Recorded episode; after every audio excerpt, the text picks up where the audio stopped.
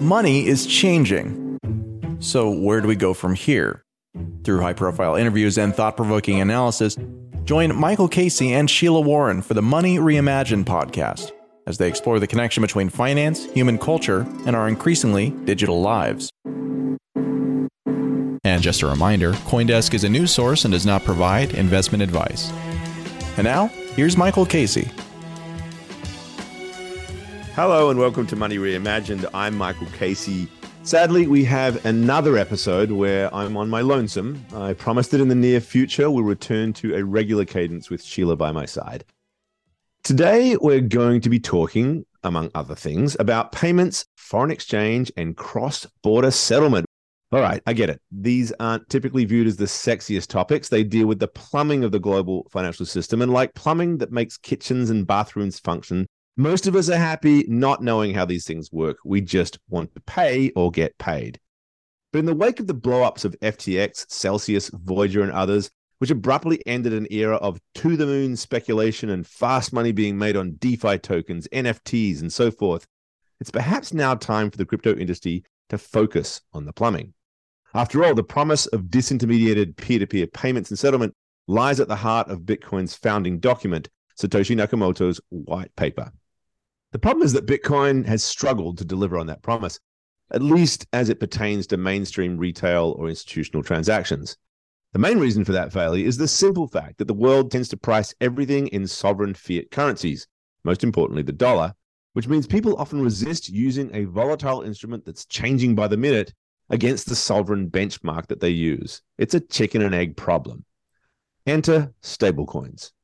Blockchain based tokens that are designed to hold a stable value against another benchmark asset, most often a national currency such as the dollar. Now, after the meltdown in the speculation crypto economy, stablecoins have been one of the clear growth areas. Perhaps that's because, unlike those to the moon speculation projects, businesses, institutions, governments, and most importantly, ordinary people are increasingly seeing the utility in stablecoins it makes intuitive sense to them to be able to pay for something in the currency that they're used to with a digital instrument that comes with programmable cross border and real time settlement capabilities. Still, if stablecoins are to make it on the wider world of payments and foreign exchange, a lot still needs to be built at the back end, in the plumbing, as it were, so that crypto systems can plug into the day to day operations of banks, money transmitters, payment processors, foreign exchange brokers, etc. To discuss this today, I'm joined by Gordon Liao, who is the chief economist at Circle, the creator and issuer of the USDC stablecoin token, and by Alex McDougall, who is the CEO of Stablecorp, a Canadian based company that has created the Canadian dollar backed stablecoin QCAD. Their two companies are now working together on some interesting integrations.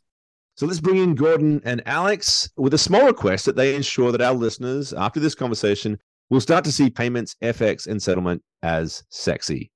Can you do that, guys? I go 100%. Okay. This is going to be making payments sexy. Why don't one of you just talk a little bit about what you've been doing together? I think maybe laying out the integrations that you've told me about between QCAD and USDC and, and why it matters.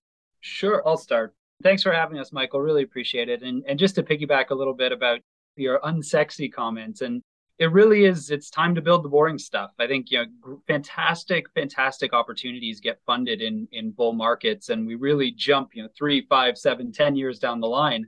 But whenever we end up in these these bear cycles where the media is off and no one's paying attention it really comes back down to you know how do i save grandma co 20 basis points on her uh, on, on the cost of goods sold? And that's really was one of the fundamental premises of blockchain technology when we first started this whole thing back back in the white paper days we keep kind of getting know, eh, we out hype ourselves and, and go too far down the line and never really get all the way done on on the basic blocking and tackling.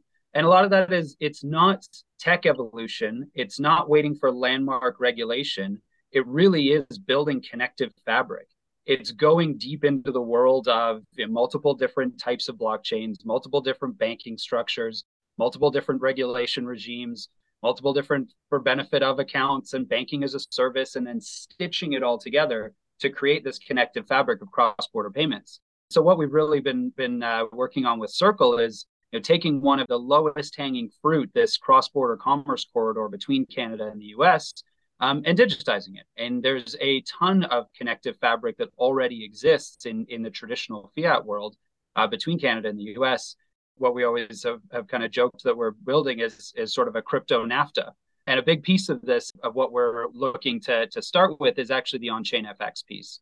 And mm-hmm. we'll dive a lot into the mechanics, the challenges, all of those pieces. But we're really excited about this connectivity between QCAD and USDC and ultimately creating a framework whereby the, the world is kind of littered with domestic currency stablecoins that haven't really taken off ultimately replumbing that framework so that we can have this connected global fabric of, of multi-currency stablecoins where we don't have these fiat gaps in the middle where we, we sort of lose the magic of blockchain um, so we can talk a lot more specifically about what we've been building but really it's that connectivity between our two assets and our two payment infrastructures across border between canada and the united states you break it into the, the language of the TradFi fiat world, we're talking about essentially the world of FX, the foreign exchange business. And I know from, I used to, most of my, as a journalist, I was a currencies reporter. That's where I, I wrote about. So I'm, I'm, very familiar with it. And one of the things that would always come back that we'd report on, you know, we used to be a, a, a sort of triannual, and now it's three yearly. Now I think it's more regular. It's the BIS annual survey of, of foreign exchange transactions. It's $7.5 trillion a day that get done in foreign exchange markets, right? You know, you can see that as either a market opportunity, which it may well be. You know, it can speak to this sort of massive challenges that, that you guys face, but also uh, everybody faces in terms of cross border transactions, because you talked about the basis point challenge.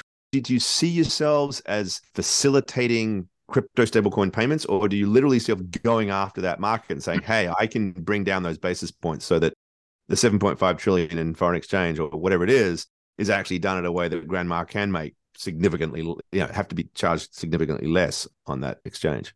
Stablecoin is probably the first killer app of crypto, and FX is probably the first market in which all of decentralized finance, everything it has developed, could be applied to.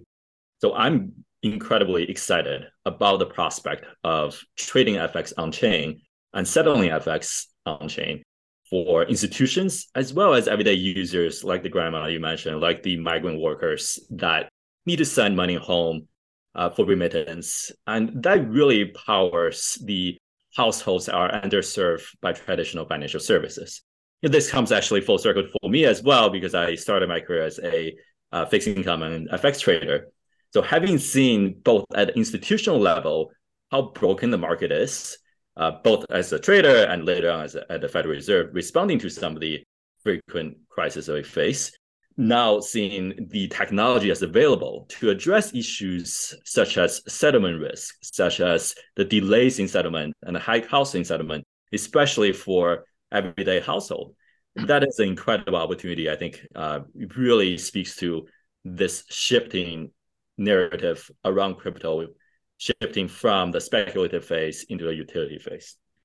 Just to quickly build on that, the way you phrase the question uh, to me is somewhat of a hallmark of the challenges in existing traditional finance. Are we tackling the FX component or the payments component?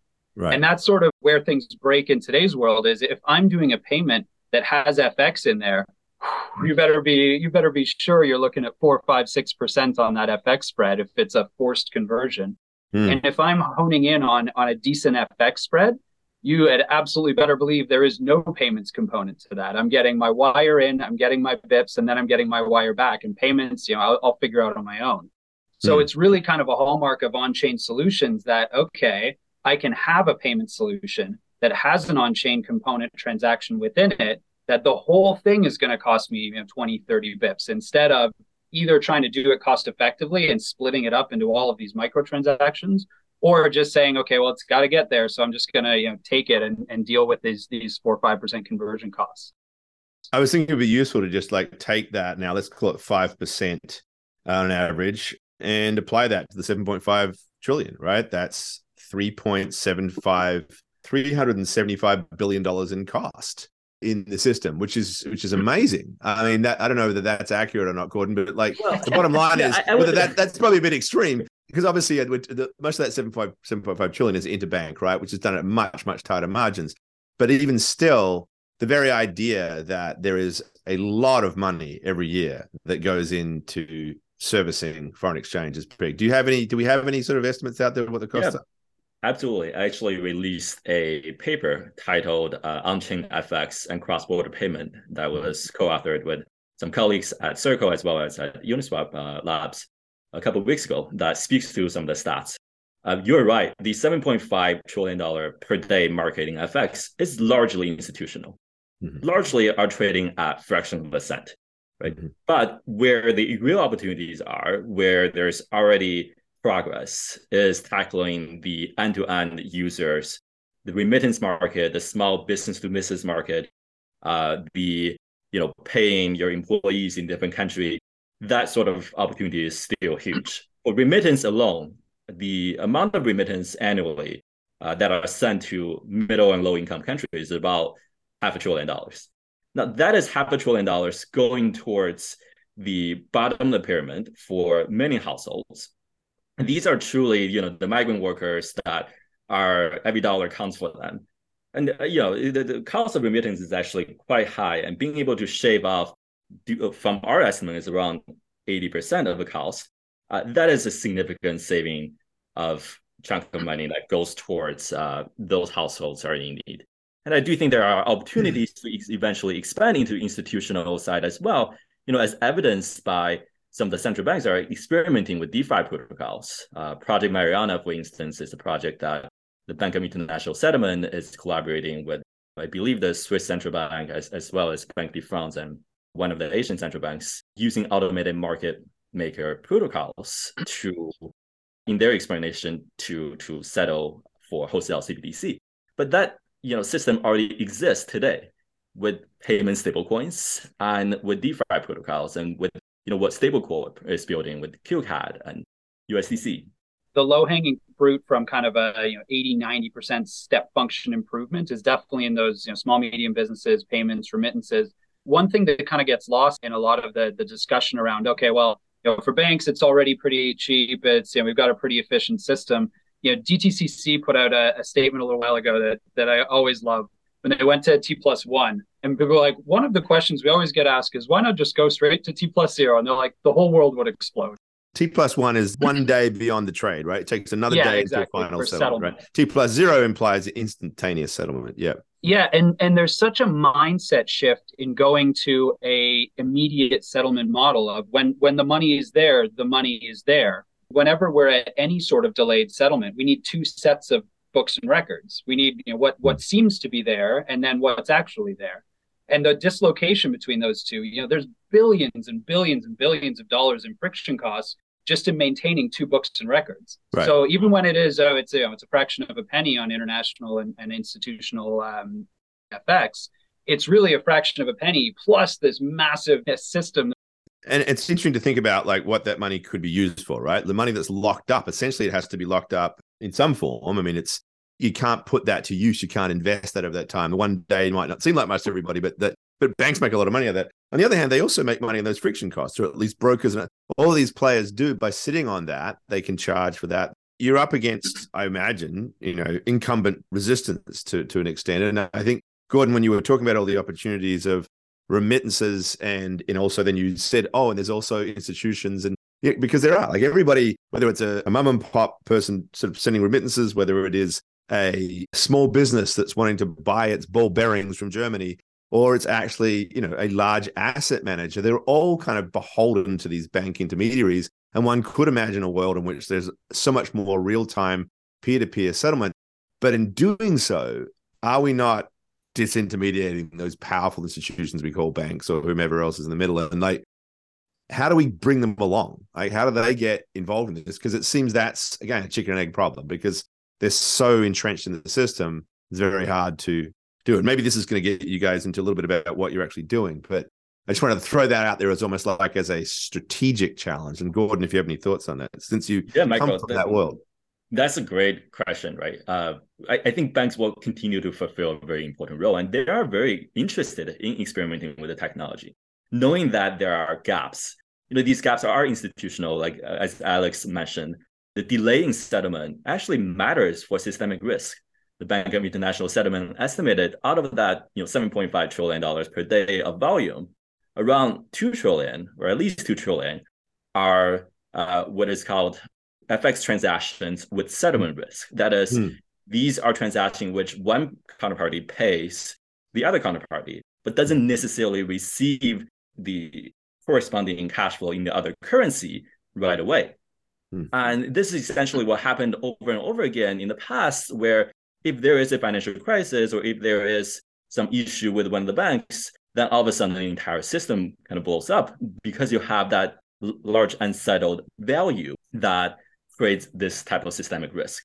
So banks recognize that and want to work with the technology, and I think they could very well plug in to on-chain technology, yet fulfill this endpoint of supporting, for instance, you know, uh, user interface or KYC if, uh, if it's needed, or larger uh, transactions. So I think they could continue to play an important role, but perhaps not at the level of corresponding banking uh, in the very long future, because corresponding banking, the business model there and the plumbing there is just deeply broken. Calling all early stage crypto, blockchain, and Web3 startups, teams, and builders. Apply to Coindesk PitchFest, powered by Google Cloud, and pitch live on stage at Consensus in Austin this April. Winners will receive two VIP Piranha passes to Consensus 2024, featured coverage on Coindesk, and an invitation to present at Coindesk's Private Investor Summit Ideas 2023. Learn more and apply at consensus.coindesk.com slash pitchfest. So, can you describe a little bit um, about, you know, maybe one for you, Alex, what you're doing in terms of that underlying plumbing, the interoperability of exchanging between USDC and, and QCAD? What needed to happen and what did you build so that this could become relatively seamless and get as close as possible, I suppose, to that zero zero transaction cost you were talking about? Yeah, and I mean ultimately it's it's not that complicated from a high level perspective the plumbing underneath it is what gets very complicated. So, two main things. One is connectivity across multiple centralized and decentralized venues of our stablecoins, so QCAD and USDC. Finding places where there's digital assets being traded, looking at working on traditional FX brokers and where we can layer in uh, digital asset rails on the back end of both of those making those trading pairs accessible to both digital asset native people, but also you know, traditional people doing this cross border rail, and not at you know where on chain FX is today, which is two stable coins randomly trading against each other on a DEX for the prices that are all over the place, but at institutional spreads. So whether you need to bootstrap liquidity from existing fiat markets, whether you need to provide liquidity uh, to a DEX, whether you need to really kind of force those currencies to trade at, at the beginning in, in a tight range, but really make it able to be accessible in a centralized and decentralized manner in an automated way as well.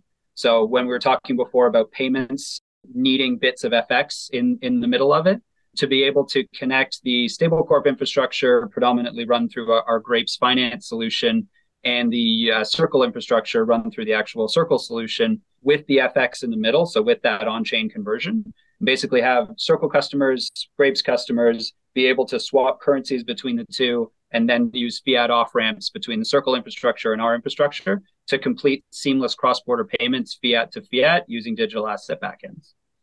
So you, you, talked about though the need for liquidity in there, you know, uh, because as you, are right, like if you're just trading stable coins or for that matter, just stablecoin versus any token on a crypto exchange, you don't know which the prices will vary from exchange to exchange and will be volatile and there may not be any liquidity. So you talk about a market making exercise. You know, it sounds to me. Where does that come from? Is that is that actually traditional FX players who are then brought in to to trade stablecoins against each other and provide that ballast? So we've got two. There's two pieces to this, and and so we've got two key partners right now, uh, Shift Markets and and DV Chain, um, and and they take two two approaches to it what is interesting about kind of the stablecoin market is with good infrastructure, you can swap those into fiat and manage your FX risk and manage your ability to do it. You don't necessarily need that natural volume on day one of I have this amount of USDC and this amount of QCAD and I'm making a market strictly in those books. But you need to be willing to price and have the infrastructure in place such that whether it's hedging, whether it's you know same day minting and burning, We've actually built our structure so that you can mint and burn directly in USD and USDC. Think about it almost like a wrapped uh, USD type of, of stablecoin. So you need to give the market makers and give the infrastructure players the ability to price it equivalent to what they could do in the fiat world. And once they can do that, then they don't necessarily need to go into the fiat world. Once all the hmm. infrastructure is working so that you know that you can get out, you know you can hedge your book, then then why would you? So it's right. almost taking those existing structures, bootstrapping them, making sure everybody can do everything that they need to do, and then saying, know, but but you don't need to because just keep it in this and, and everything will be good. It almost like drives you to that world where by default it is a dollar is a dollar or it's a Canadian dollar, it's a Canadian. It doesn't matter anymore. Like, you know, totally. you're right. People still want to be settling into the original fiat, but at the end of the day, if you all agree and feel comfortable that this is the same damn thing, then you just keep doing it that's been our mantra for for the long haul on this is a lot of people try to set up gates of okay you're in the system. We don't want people burning. We don't want people going out. Like we want to you know, grow grow grow grow grow. And so whether it's basis points on the way out whatever you need to make it incredibly easy to get in and out of digital asset world so that it's just you know the, the back end infrastructure. And then it's up to us as you know mm-hmm. stablecoin creators to say you know, before you swap out to fiat but wait there's more. There's this other thing you can do. Why would you go that way? If you want to settle the other way, if you want to pay people, if you want to earn yield, um, it's sort of up to us to grow the edges of that ecosystem and that infrastructure to the point where you know you can't really even see the edges anymore. Right. It's an interesting analogy as well to the idea of the security of a bank, right? Like, you know, there's FDIC insurance, insurance, there's a wall of money there. There's the classic, you know, like never have to worry. You don't have to take your money to the bank because the bank's always going to pay you back. So if you show the capacity to, to repay, or in this case, to exchange back into fiat, then you don't need exchange. I think it's a very interesting way to think about it. Gordon, maybe you, since you've had this FX experience, you could just talk to this. It sounded like, if I read, interpreted what Alex was saying correctly, that because of the sort of automaticity, if you like, of the trading in and out in a, a across an on-chain transaction, that the hedging prices will come down, right? You don't need to be running a separate book trading CAD versus dollar and then holding that as a hedge value against what you're actually exchanging with your clients. Can you talk a little bit about that aspect of it and whether or not here's a huge opportunity for institutions to reduce their hedging costs as they exchange foreign exchange? Yeah, absolutely. I mean, hedging is one of the biggest usage of foreign exchange, right? If you look at the amount of volume that's traded, a lot of it is actually in the forward market. Why do mm-hmm. people use forwards? Because people are able to hedge their cash flow that's not coming yet, but will come in the future. So the forward market is responsible for the hedging, and that is a huge opportunity in itself. You know, I like to reflect on what Alex said, and I, I think you're spot on with some of the element key elements that you highlighted, uh, with how especially the on ramp and off ramp and how similar it is.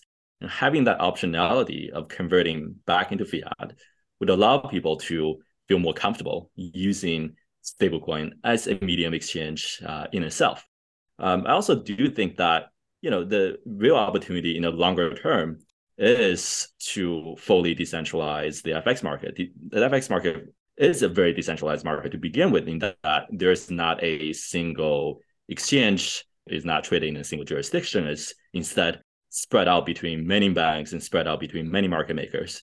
But I think using the DeFi apparatus has been built up over time, the various type of protocols, both for uh, trading, but also for you know things like lending, collateralized lending, that would hopefully enable uh, fully decentralized trading of FX as well, that take full advantage of you know what what I think of decentralized finance, not necessarily decentralization of governance, rather is decentralization of balance sheet, and by spreading out that uh, concentration of risk by allowing the end user to eventually perhaps become liquidity providers as well, I think that could bring in a lot more liquidity, a lot more usage. That probably would also make the system a lot safer as well. Now, Alex, I saw some notes that you sent me to, before this conversation. I thought was interesting. Is like you know you talked about some of the assumptions that people have been making in the crypto space, perhaps being either a little ahead of themselves or just out of place, and then leading to, in some respects, the volatility and problems we face. And and one is just the fundamental recognition that we all need to be referencing against the dollar, that it is this global benchmark. And whether we like it or not, it's it, right? I want to sort of like break that down a little bit because one of the arguments for Bitcoin, not that, that this is a necessarily a conversation about Bitcoin, but there was that, you know, the dollar's hegemony at some point gets challenged. People don't trust central banks, et cetera, et cetera. But now with the sort of growth of stablecoins, the idea of this very liquid, desirable digital dollar being available anywhere in the world. You know, there's an argument, and I think Gordon, we talked about this when I saw you a couple of weeks ago. The, the dollar could just end up taking over the world, right? in fact, certainly in, in developing countries that have problems with hyperinflation, et cetera, et cetera. How does that trade off? Are you, in some respects, by now building infrastructure to enable exchange into dollars out of Canadian digital dollars? Are we basically hastening or widening even further the spread of the dollar? Or in fact, are we like giving the Canadian dollar its its capacity to to stand up? So that's a fantastic way to ask that question. You know, one of the key learnings from you know, 2017, 2018 is everybody watched Tether take off and USDC take off and said, hey, there's crypto trading in my country too. All the same things apply. Let me create a local currency stablecoin and I'll start counting my money. Thank you very much the landscape is littered with dead local currency stablecoins. And yeah, I, I, think about it almost as like you know, fiber fiber to the curb or or fiber to the hub. And then you have this like garbage domestic banking system, and then you're like, hey, I'm going to drop a digital asset up here, and you know, you put it on local retail exchanges, and it fundamentally misses the point of how the majority of digital asset trading works in in in the entire world which is there is no multi-currency digital asset trading. Everybody is just plugged back into the US dollar uh, mainframe of liquidity. And so domestic currency stablecoins are completely useless unless you have a, a connection or build out natively from connectivity to US dollar. And ideally, you know, a, a US dollar stablecoin. So, you know, and, and we we were one of the biggest learners of that lesson in launching a Canadian dollar stablecoin in, in 2019.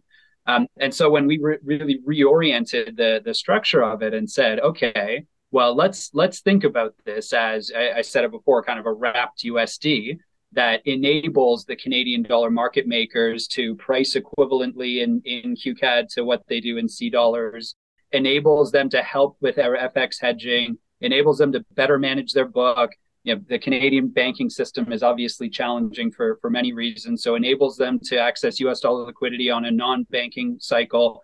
Like all of those things that we know are friction points to them.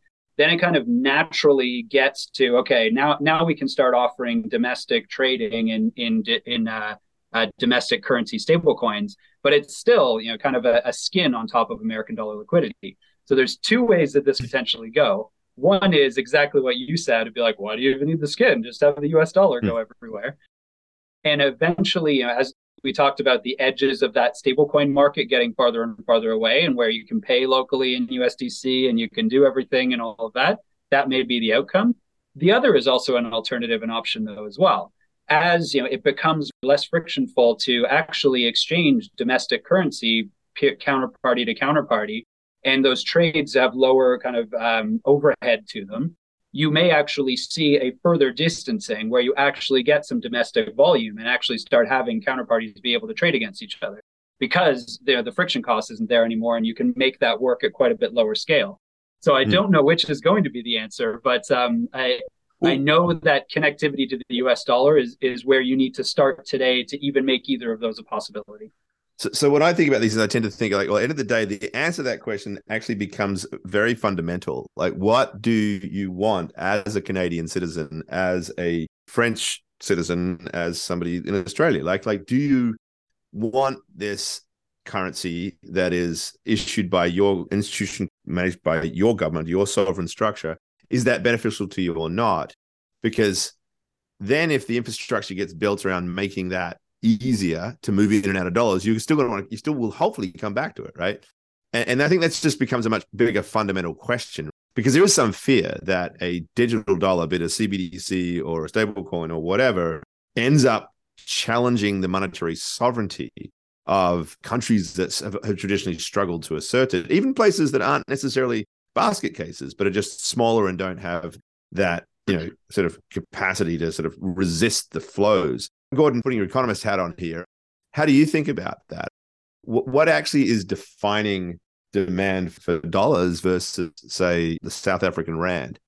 Yeah, I see a lot of analogy between the fiat system and the digital asset system, right? If you think about the trading of commodities, oil and gas, it's all quoted in a dollar. That's why the petrodollar to exist. So similarly, you have this dominance of dollar hegemony in the digital asset world.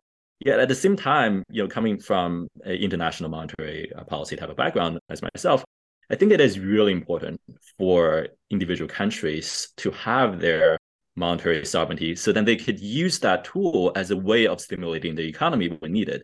And that's why I think, you know, projects like QCAD and as well as, you know, what Circle launched in Europe, the Eurocoin, these are important ways for a local economy to still have a control of their own currency because at the end of the day, you know, the local currency fulfill the role of being able to help monetary authorities adjust the stimulus from a monetary policy uh, perspective, as well as to collect taxes in local currency, which is coming from the fiscal perspective. The two are needed to be targeted towards the local economy so that we all are independent from a monetary policy perspective, from a local economy stimulus perspective, rather than being tied up in one giant global economy as we are already in many ways. All right. So one last question, then I think we're to have to wrap it up. How do you see this in the context of the great debate over CBDC, central bank digital currencies versus stablecoins? Like, what you guys are building can that easily be transferable to a CBDC environment? This is, of course, you know, uh, tokens being issued and essentially controlled by the central bank. Although I think there's now a huge spectrum of what we think this the model of digital fiat is going to look like. But you know, clearly the idea that there's a central bank rather that is managing its own ledger as opposed to building tokens on top of public ledgers, public blockchains, is a distinction. Do you see it plugging into the same infrastructure that you're building, or is that going to have to be an entirely different model?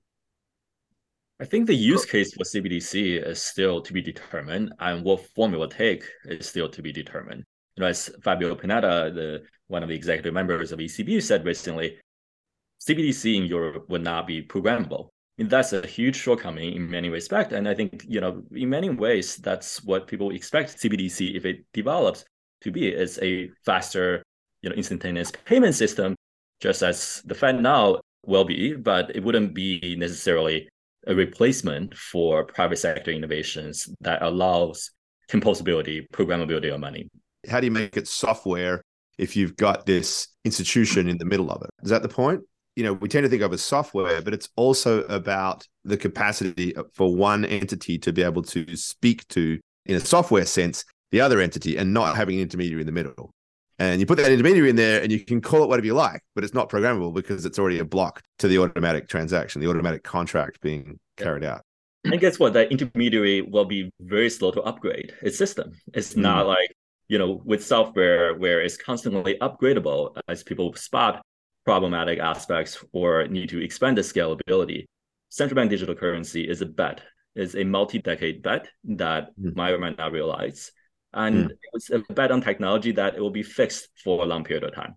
I think that's mm. a fundamental difference as well. Right. In a, yeah. a fast changing world. Yeah, Alex. And I think there's a cool world of CBDCs where I mean we already have public and private money, right? Like we have central bank money, and then we have the money multiplying machines of banks, and then we have you know, private credit that is transferable and sits on top of it. If we end up replicating that world in a truly you know blockchain world where we have central banks that control these big chunky units of credit some sort of you know algorithmic money multiplying machines like a you know an on-chain bank that creates credit according to a set of you know, underwriting criteria or whatever we want to do, getting into kind of far-fetched land that creates, you know, larger private issued stablecoins where whatever CBDCs can be the backing of it.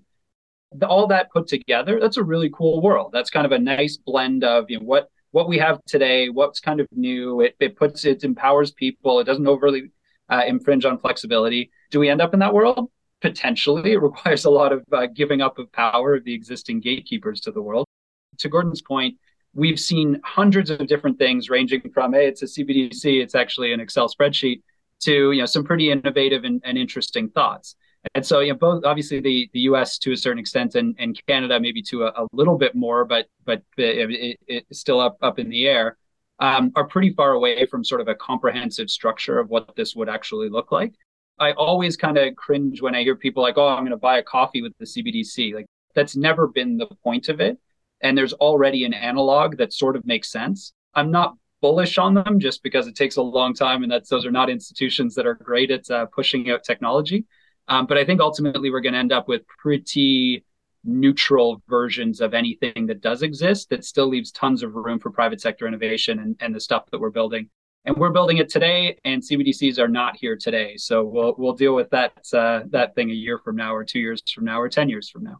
You know, ending on what we do need, which is regulatory harmonization between different mm. countries and jurisdictions. It cannot be that one country's payment stablecoins and another country's e-money and is another country's you know security token. We truly do need regulatory harmonization to support the innovative growth in this sector. Or self-regulatory um, organizations and standard settings uh, from the stablecoin industry around how we should be doing this in advance of, of regulatory clarity as well. But but also probably international, right? I mean that that self-regulatory body needs to be thought of from a truly international perspective, which is uh, which I'm going to use as a shameless plug for for consensus this year. Because we will, of course, be having a panel precisely on this challenge of like, how do we find this, you know, regulatory unity around the world? Um, it is one of the great challenges, and I think at the end of the day, whether or not it's building a CBDC or establishing the regulatory framework for stablecoins, governments really still do hold a lot of power in where all this goes. So, whatever they come up with is, is going to matter one way or another. But on that note, I will say my farewells. Thank you very much, Alex McDougall from Stablecorp. Thank you, Gordon Liao, Chief Economist at Circle. Uh, it was a fascinating conversation, really giving us a great, wide ranging look at the hidden plumbing of, of FX and settlement and how stablecoins uh, integrating with each other can start to make a dent into that and what the rest of the world looks like afterwards. So thank you thanks very much for coming. And thank you to all of you listeners. We'll be back next week with another edition of Money Reimagined. Bye for now. You've been listening to Money Reimagined. Today's show has been produced and edited by Michelle Mousseau. Announcements by Adam B. Levine, and our executive producer is Jared Schwartz. Our theme song is by Shepard. If you have any questions or comments, we would love to hear from you please reach out to us at podcasts at Coindesk.com, subject line Money Reimagined, or leave us a review on your favorite podcast player. And from all of us at Coindesk and the Money Reimagined team, thanks for listening.